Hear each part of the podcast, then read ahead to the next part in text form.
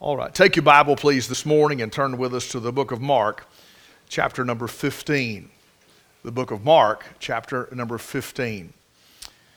I'm going to read just one verse in your hearing this morning, and then we'll attempt to come back and, and expound the passage. If you'll stand with me just for a moment, the book of Mark, chapter number 15, verse number 22. This year I've chosen to do the, the recount of the cross and all the things surrounding it out of the book of Mark and to follow the narrative of Mark. Uh, it's, it's for, many, for many years I've done the sayings of the cross today. And I'll have that on the radio this week. That'll be, I'll do the, the sayings of the cross. And that's typically what I do on this day. But today I'm going to depart from that, and I'm in a series uh, that I began strictly out of the book of Mark and using the other synoptic gospels as uh, some commentary. But I'm interested in what the Bible has to say in chapter uh, number 15 of the book of Mark, verse number 22. And the Bible says, And they bring him unto the place Golgotha, which is being interpreted the place of a skull. Can we pray together?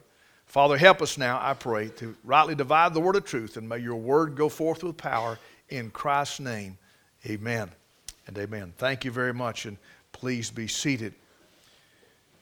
Now, let me recount and recap, if I can. We began our series with a message uh, entitled, uh, on the 26th, we, we, we, we spent and looked at a message entitled Time in Gethsemane and talking about the, the, the, torture of being, being made sin for us. When Christ, that's, what, that's, where, that's where it took place, uh, where he sweat, as it were, great drops of blood.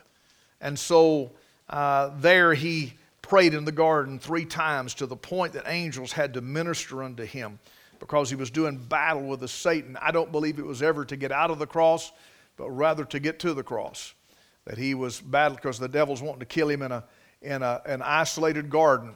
And he was battling trying to get to the cross. That was set his face like a flint. And then from there we came into the treason of Gallicantu. Gallicantu is a Latin term that, that means the cock crows. Uh, gala is, uh, if you, uh, a, in Spanish, gallo is a rooster. And so it would probably be pronounced more like ga, ga in, in, the Latin, Gallicantu. But there's a church there called the Church of Gallicantu. I've been there. And, but it's where the cock crew, where Peter denied the Lord. And then uh, this past last Sunday, both those services, and then this past Wednesday, we looked at the trial of Gabbatha. And the word Gabbatha is, a, again, a word that's used uh, for the place called the pavement, and it's used in Scripture. And so the time in Gethsemane, the treason at Gallicantu, the trial of Gabbatha, and then next Sunday, the Lord willing, we'll look at the triumph over the grave. And that'll be Resurrection Sunday, and we'll celebrate the triumph over the grave. And, and I look forward, that's one of my favorite Sundays of the year, is to preach on the resurrection. But at the same time, I dread this one today more than any other. I dread preaching on the cross. It bothers me to preach on the cross. It bothers me to hear songs about the cross. I mean, it just does. Uh, it bothers me, and it ought to bother us because that was my cross. You need to understand that's your cross. You say, no, that's Barabbas' cross. Well, if you'll read the scripture, it was my sins that nailed him to that cross. And so uh, I'm, I'm entering into this this morning, and I want you to understand something as we start here that in this day and time, we don't put near as much emphasis on how we die.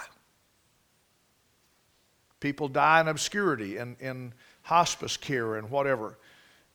That was not the way it used to be. Obituaries often contained uh, went home to be with the Lord while surrounded by his loving family and wife of so many years. They would call the family in. People would come from far and wide to get to be there when dad died. It's a big thing, part of our culture. I mean, everybody's going to die.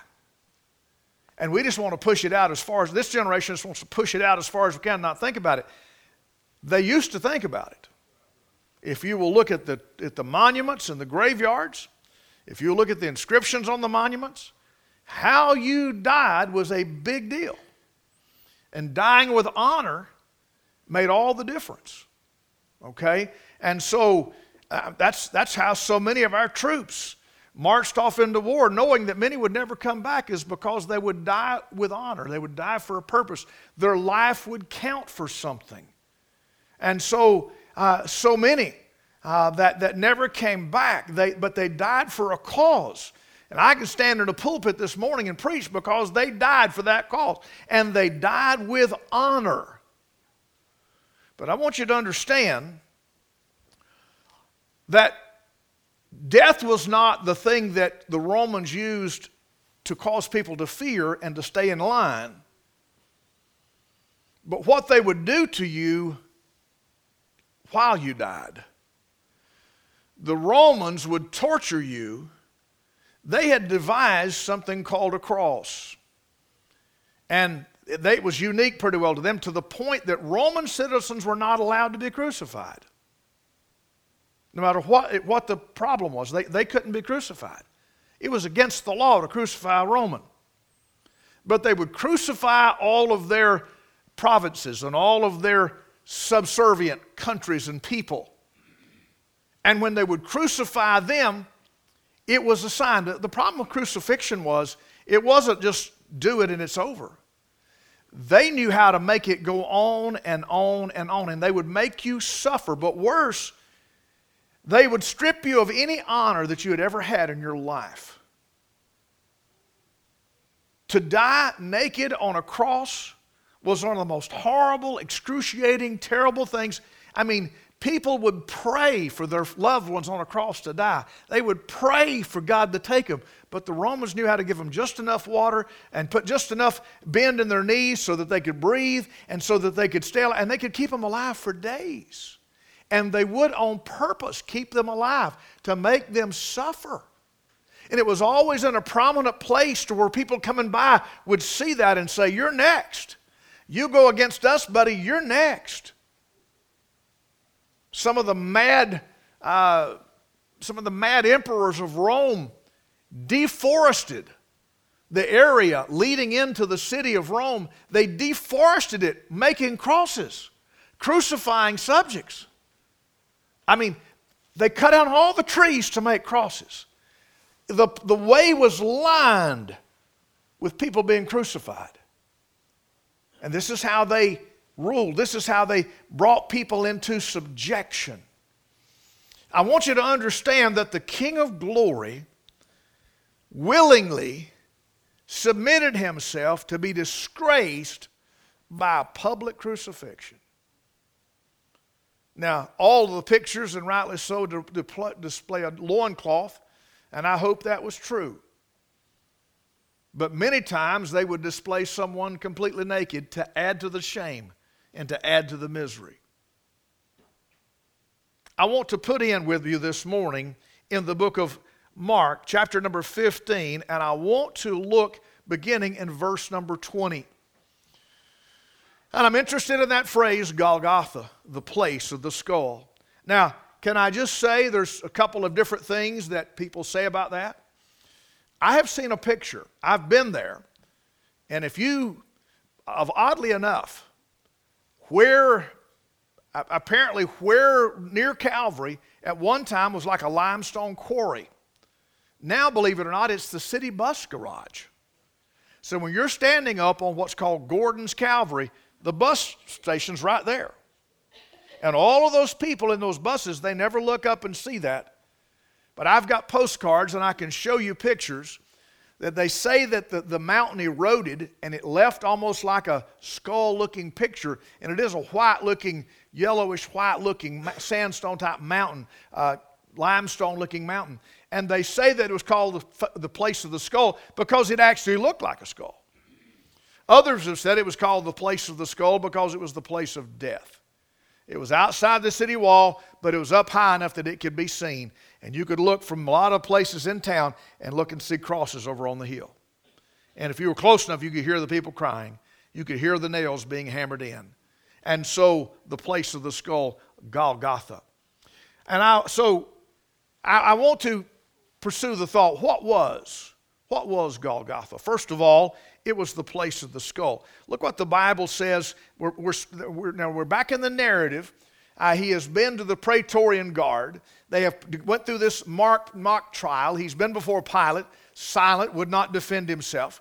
And then he turns them over to the Praetorian Guard, which are the, the Secret Service, or, uh, or worse, the, the, in Hitler's it would be the, the SS, the Schutzstaffel, the gun squad, is how that would be translated. And they were the ones that carried out the hideous things uh, that Pilate would command. And so the Bible tells us about the preparations for Calvary. Look in verse number 20. And when they had mocked him, when they had mocked him, they had put a purple robe on him. Purple was a sign of royalty. And they had mocked him that he was the king of the Jews. And when they had mocked him, the Bible says, uh, they, they removed that purple robe. The scripture says they took off the purple from him and apparently put his own clothes back on him. What happens when you have you've been had your back beaten and and, and the lictor has taken, and, and, and, and I've not even gone in this year to what a scourging was. Many people did not survive the scourging. To be scourged usually was crippling.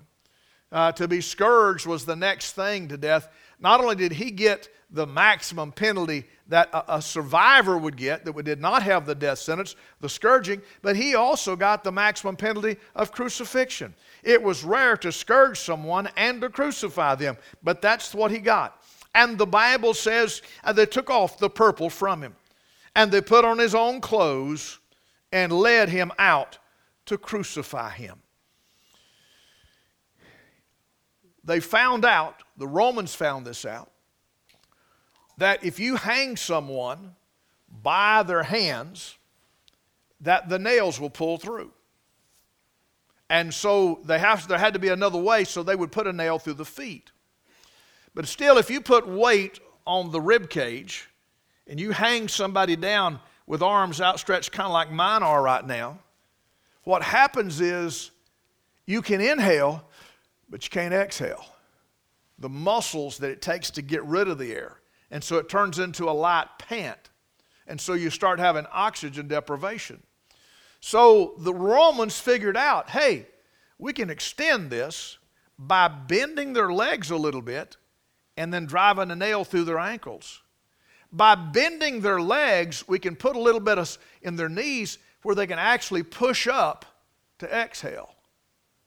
But can you imagine pushing up on those nails against those bones? Against the, can you imagine the pain of that? I read after a doctor who said that it was not motionless that the cross was full of movement because in order to breathe, the person had to rise up. Uh, they would, they would relax and inhale. They had to rise up to exhale, relax to inhale, and rise up to exhale. And this could go on for days. All on the pain of those nails. When they would come down, the pain of their hands. And then when they come back up, the pain of the, of the ankles, of the nail through their feet. I want you to understand not before or since have they ever devised anything that was as hideous, that was as cruel, and that was as merciless as the cross. Nobody ever survived it. Nobody ever came down from the cross. It was the end, but hey, you were doing good. You see, they still beheaded people. And if you were sentenced to beheading, that was a good thing. Because if they got it with the first lick, it was over. They would actually pray that the person uh, doing the execution was a good, was a good lick, was a good, was a good aim. I mean, that's, that's how bad it was because if they maimed you and then it, was, then it would, would get gruesome when they beheaded you. But I don't want you to understand nothing compared to the, to, the, to the phrase and the word crucify. The Bible says they led him out to crucify him. And then there's a side note in verse number 21. And they compel one Simon, a Cyrenian, who passed by, coming out of the country of the father of Alexander and Rufus, to bear his cross. Now, so in the harmony of the Gospels, I want you to understand that the Bible says, another gospel says, Jesus bearing his cross went to Calvary. So, how does, how does that happen? How, does, how do we reconcile those two gospels? If one says that Simon Serene carried the cross and the other says that Christ carried the cross, well, simple mathematics will tell you that apparently they both carried it. But I want you to understand something. The, the, the large part was always carried by the victim. They carried it, they drug it. And to have the back end of the cross down actually put part of the weight on the ground. And so dragging the cross would be easier than somebody else picking up the back end of it and carrying it. It would be faster, but it would shift the weight toward the person in the front. So, what, what looks like an act of mercy probably wasn't. They probably did not get him to uh, carry that to lessen the burden of Christ. It could have been for their convenience to speed it up because maybe he wasn't going fast enough for them. It, there is a racial element in this. He's a Cyrenian. It's possible that they, being Romans, picked him out of the crowd and said, Hey, you, carry this. There is that element. I, I, I can't prove that, but there is that element that's that it's looming. But there's a possibility that they've told him to carry it because he's fresh and, and, and, ready to go. He picks up, he's going to go at a faster pace. He's going to hold it up high, put it on his shoulder, and transfer the weight of the crossbar squarely more, more so to Christ. So, any way you look at it, my friend, I want you to understand that Christ bore his cross to Calvary because the gospel said he did. And so Simon is interjected here in verse number 21. Uh, so we see this, the, uh, this purple clothes, we see this painful crucifixion, and, and then we see a passing Cyrenian that is, that is picked out of the crowd. So there's the preparation for Calvary in verse 20 and 21. There's the place of Calvary in verse number 22. There's the name, and they bring him unto the place Golgotha. And then Mark tells us a little bit, said, which is being interpreted is the place of a skull. An appropriate place to take someone to carry out this hideous, hideous torture. And so there is in the passage the preparation for Calvary, but there's also the place of Calvary. And then there's a plan at Calvary. Look what takes place in verse number 23. And they gave him to drink wine mingled with myrrh, but he received it not. Let me see if I can uh, make you understand. There is all sorts of things that we have been taught that uh, alcohol was a very big part of the disciples' life and, of course, the marriage of Canaan. There are people who believe that Christ turned those uh, water pots into alcoholic beverages. That's what they believe. But I will say this this was probably alcohol that they offered him. Probably reason he wouldn't drink it. I had somebody tell me one time, I had a wino tell me, he said, Well, Jesus turned water into wine. I said, Well, buddy, turn if you if you can turn water into wine, drink all you want. But you ain't getting yours at the you ain't getting yours out of water. You're getting yours out of Red Rooster 21 and, and Mad, Mad Dog 21 and Red Rooster. You get you get that, that cheap soda pop wine. Eh, this enough to get drunk. You know what I'm talking about. So we see the potent cup. It was potent. He wouldn't drink it. Some say that the myrrh would have a numbing effect, the alcohol would have a numbing effect. He wouldn't take it. Why, preacher? Because he was bearing our sins and he was bearing the full weight of our sins. Listen to me. I've said this from the outset. If Christ was trying to get out of the cross, like a lot of people say about the garden, if he was trying to get out of the cross, how come he didn't call 12 legions of angels? How come he got up from praying and said, They're here, let's go? How come he told Simon Peter to put the sword up? By the way, there was at least two swords there because he had told them to sell their cloaks and buy them if necessary. There was at least two swords. My question is if he was wanting to get out of the cross, how come he didn't have 12 swords there, or at least 11? That'd have been a pretty good fighting force, wouldn't it? 11 disciples defending you with swords? That'd been a pretty good fighting force. No, he said, put it away live by the sword, you'll die by the sword. That was, that was the death penalty, and he was right. And he healed the evidence so they couldn't take P- Peter's life. Peter almost messed it up. He almost got in real trouble for trying to kill that man. But he, but, but he healed his ear back. So there's the potent cup in verse 23. There's the personal clothing in verse number 24. The Bible says that when they had crucified him, they parted his garments, casting lots upon them, what every man should take. It was considered the spoil. And there were probably here, there was a centurion. More than likely, he had either three or four others with him. And there were the garments that were traditionally worn. And the scripture says that they gambled for them as to who got what. Do you understand? It was the only thing he owned on earth was the clothes on his back. And they stripped him of those. They gambled for that tunic because they didn't want to rend it. They did, the, other, the other gospel tells us they didn't want to tear it in pieces, so they gambled to see who would get that. Uh, that whatever man should take. It was one of the one of the prizes for being on this crucifixion detail is you got whatever the people had on and you got to take the clothes home. But I'll say this the blood-stained garments of Christ never did them any good. They were ruined by the scourging that he, that he had had prior, no doubt. So there is the potent cup, there's the personal clothing, there's the public crucifixion. Look in verse 25. And it was the third hour. Now let's count time the way that the Hebrews counted it. Day was counted from 6 a.m. to 6 p.m. Night was counted from 6 p.m. to 6 a.m. And the evening and the morning were the first day. So the day started when you could see the third star in the evening. And that's when the day started. So it's still that way today. They start the day at 6 o'clock or thereabouts in the evening.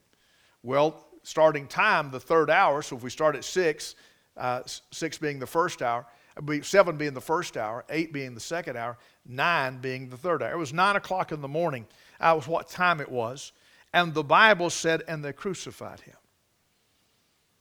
Understand, they've stripped him of his garments, and now they apply the nails.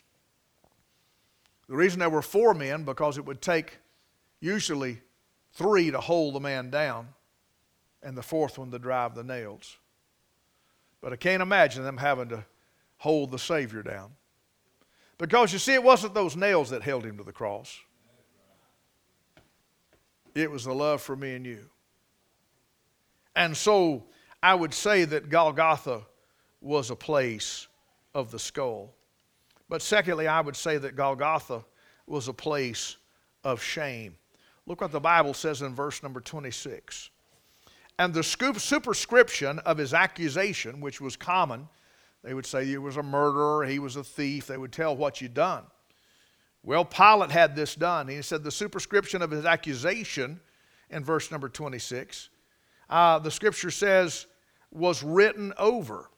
And it says, the King of the Jews. I don't know if he did it as a mock, or I don't know if he did it to fulfill prophecy. I don't know exactly why he did it, but the Bible says that he displayed it in all of the languages that were commonly spoken of the day, where that everybody could see it. Whether he did it with the right reason or the wrong motive really doesn't matter because truth was being portrayed that day.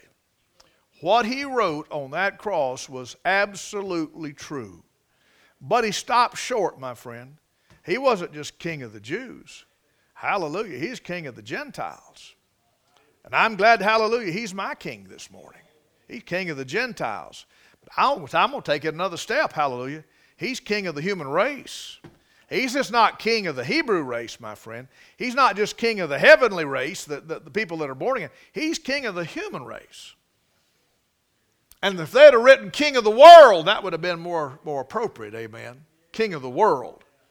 But in his role at that time, he was indeed the king of the Jews, and they were crucifying their Messiah, the one who had come. Now, this is full of this is conjecture, okay? And this is just conjecture. When I when I run off on things and tangents, I, I try to tell you this is Bartonology, okay? Not Bible truth necessarily, but here's here's the thought. Somebody said, What would have happened, preacher, if the Jews had not rejected him? I believe the Old Testament was written in such a way that that was a possibility.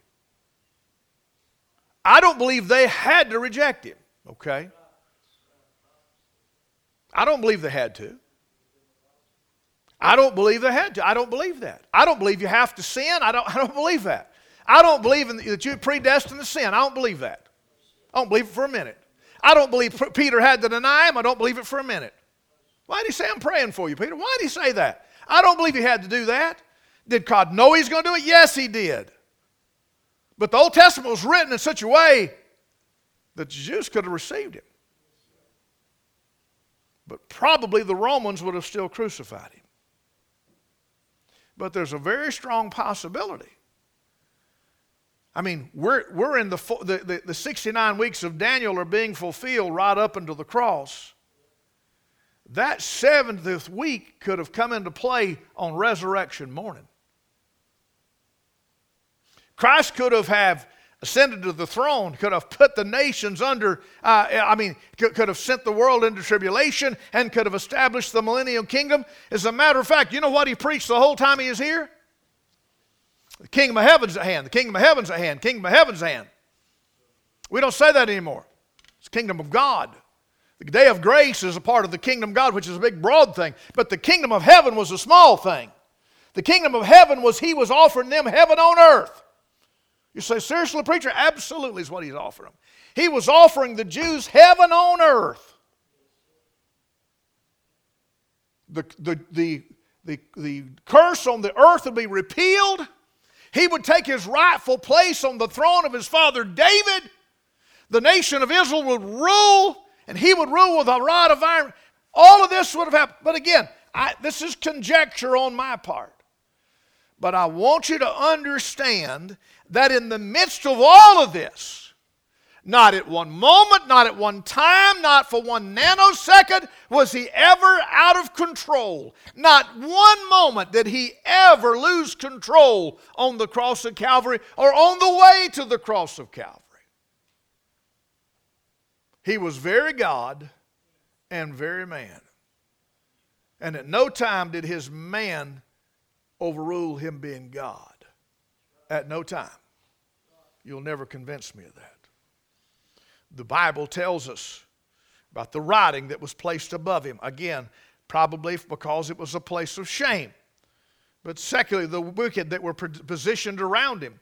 The Bible says in verse number 27 and with him they crucified two. And the Bible tells us that they were thieves. They were people crucified with. He wasn't the only one dying that day.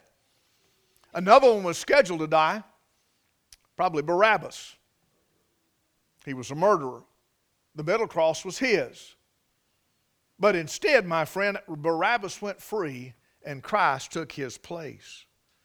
And the Bible said that they put one on his right hand and the other on the left. And so the wicked, they were positioned around him. That's why we have three crosses. And when we, when we talk about Easter, we talk about the three crosses. Because he was not the only one dying that day. But he was the only one dying that day that had no sin to pay. He was dying a vicarious death, he was dying on behalf of someone else. And so the scripture tells us the writing that was placed, verse 26, the wicked that were positioned, verse 27. The Bible tells us in verse 28 about the word that was prophetically affirmed. The scripture says, And the scripture was fulfilled, which saith, He was numbered with the transgressors.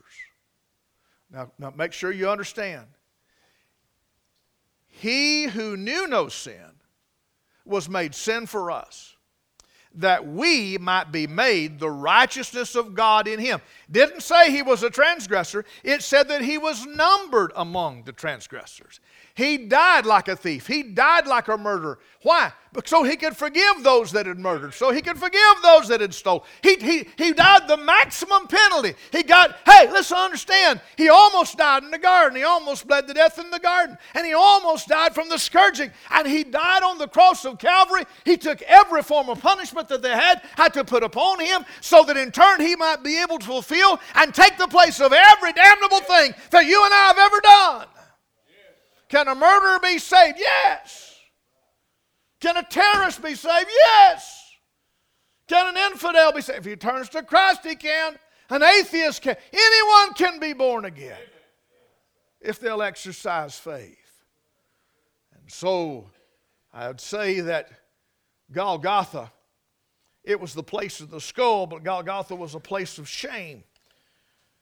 Verse 29 Golgotha was a place of scorn. It's bad enough that all this is happening. It's bad enough. You've heard the old saying, insult to injury, add insult to injury. That's exactly what they wanted to do. As if he was not humiliated enough, as if he had not suffered enough, as if he had not bore the sins of humanity that will cause him to cry out shortly. What the psalmist said in Psalm 22. The Bible says that those on the ground, the crowd that were passing the cross, First of all, they slandered the promise of Christ. They said, And they that passed by railed on him, wagging their heads. Wagging their heads back and forth, that's a, that was a, a, a Middle Eastern thing. It was like we shake our heads no. Well, they, but they, they would wag their heads. It was, a, it, was a, it was a little more extreme the way they would do it. And it was a, if I can say it this way, it was a, it was, it was a cruel, but it was also very contemptuous, the way that they did it and the way that they said it. And the Bible says, and saying, Ah, thou that destroyest the temple. Did he say that? Yes. Did he say it while sitting near the temple? Yes. Now, listen to me. This temple's going to be destroyed in AD 70, they're going to harness the Jews and the Romans are going to pull it down block by block. It will be destroyed. And there could be some prophetic elements to what he said tear this down.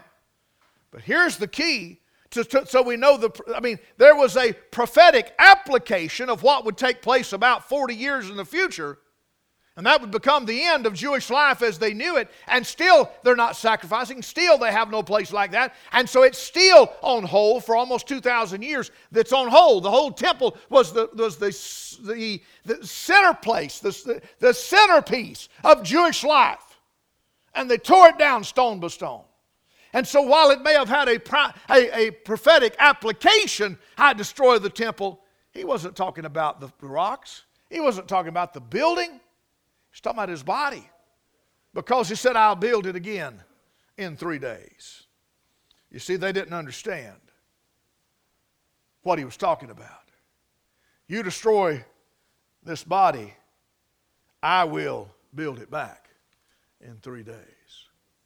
And so they wagged their heads and they slandered the promise of Christ in verse 29. But can I just, can I, I can't wait till next week. Can I just interject this? Son, the Roman government and that rock and everything they had was no match. they could not stop him. Death couldn't hold him. Hallelujah. Hell couldn't bind him. but that's next week.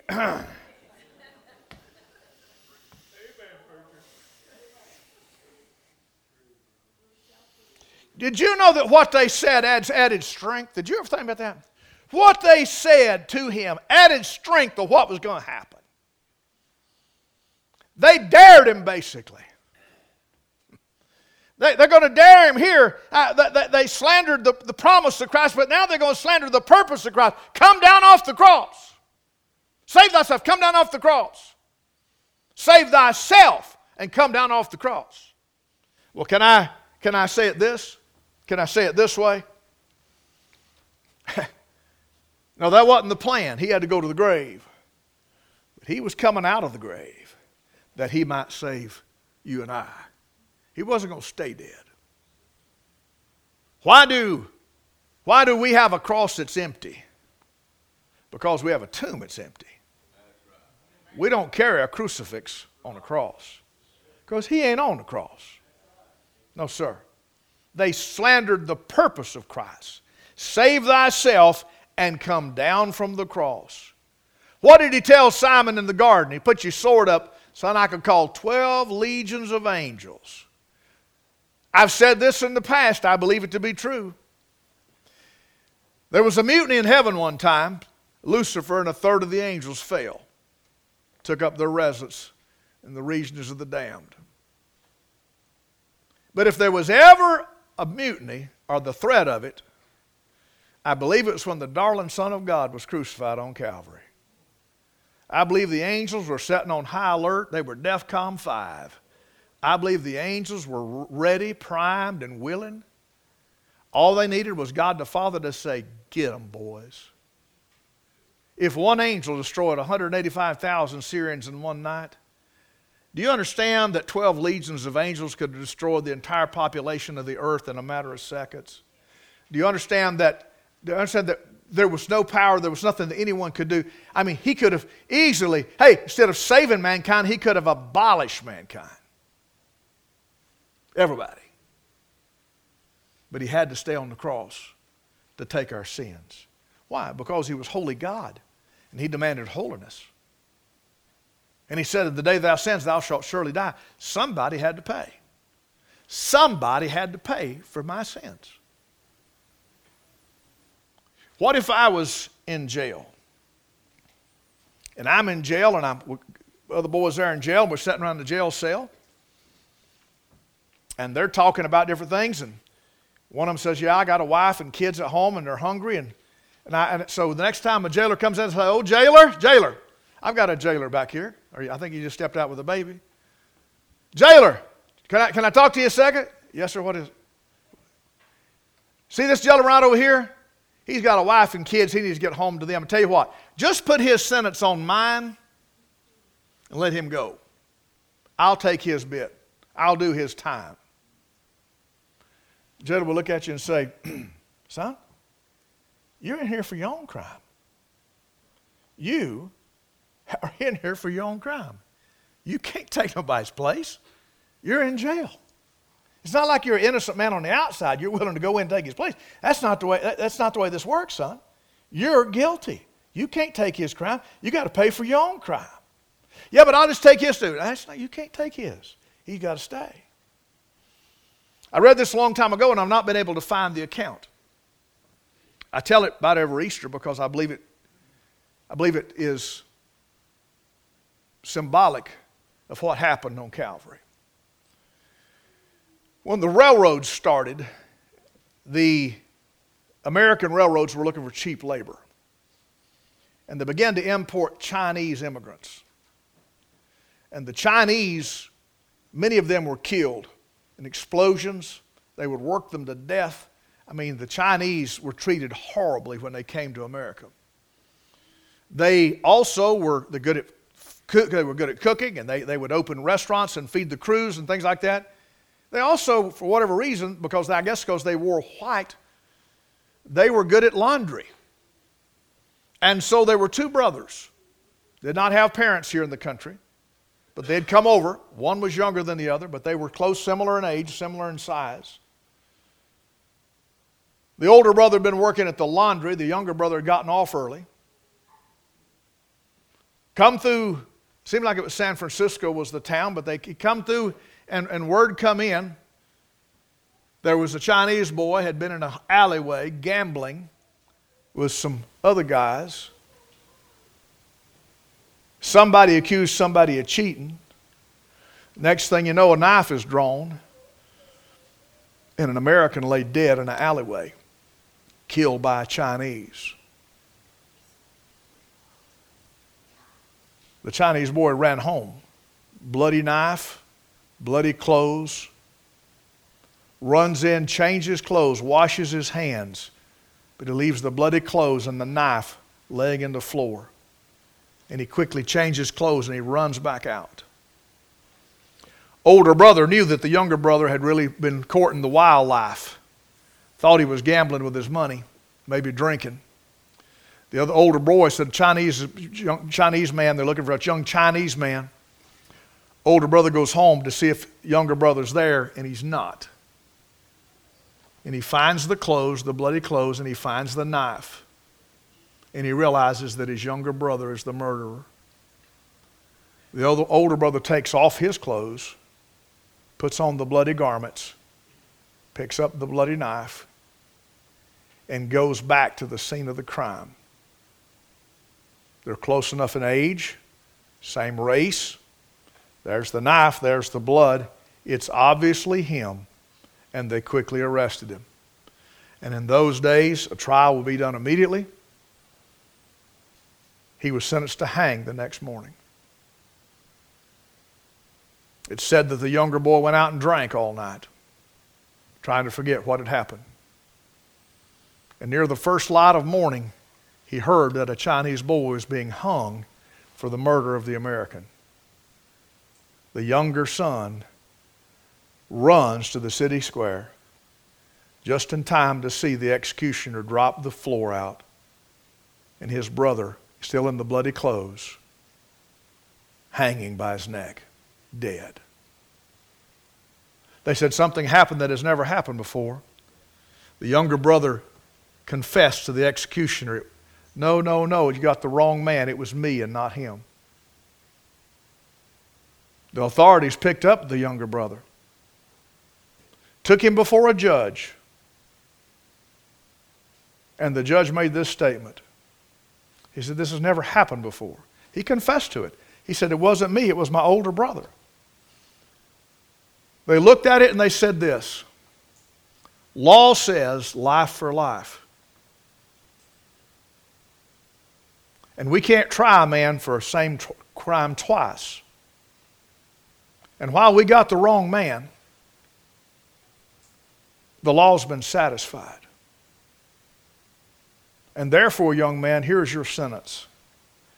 You will de- live the longest day of your life knowing that your older brother a better man gave his life for you. Now you leave this courtroom and you make something out of your life because your brother forfeited his so that you could.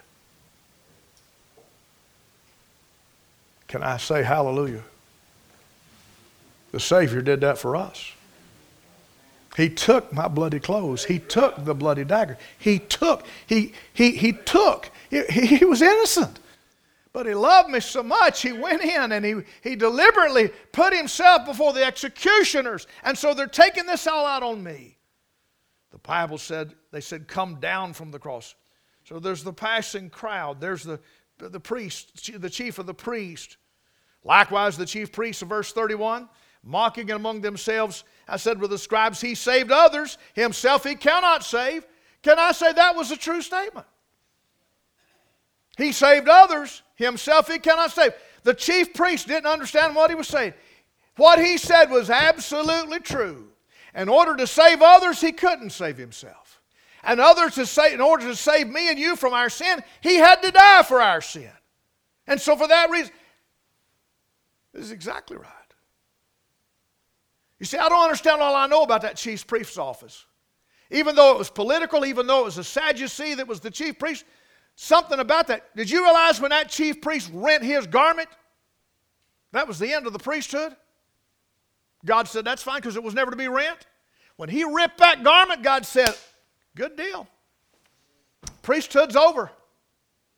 That veil's going to rent a little bit. Yep. The gate out of hell's going to be renting a little bit. There's a whole bunch of stuff we could talk about got broke during Calvary. The rocks broke, hallelujah, because of the earthquake. The graves broke open. We could do a whole, hey, we could do a whole message on what got broke at Calvary and on resurrection morning. But I'm out of time. But I will say it, I'll just I'll conclude with verse. The Bible says, Let Christ, the King of Israel, descend now from the cross that we may see and believe. And they that were crucified with him reviled him also. That's as far as I'm going to go this morning. But at this point, we got two, two thieves, and both of them are reviling him. If you can imagine how wicked that is. They're dying for their own sins, and now they're reviling him and picking on him in the middle. You'd think they'd have some thought of getting right with God, wouldn't you? But they didn't. And they were Jews. How do you know? Because they were being crucified. Because Pilate had power over them. They were Jews or they were someone from another providence somewhere because they, they would because that's the only way they had power to do this but let me see if i can bring us back and make us understand that the cross of Calvary was the most horrible thing and it was a disgrace. And so far, everything that we've seen, it's been disgrace upon disgrace upon disgrace. And they have done everything they can to give him the most ignoble death that was possible at the time. So that you and I might have the most noble birth that's ever been. A pauper can be born again and become a child of the King just because of the great torture of Golgotha and the subsequent triumph over the grave. Friend, do you know him? Let's bow our heads together.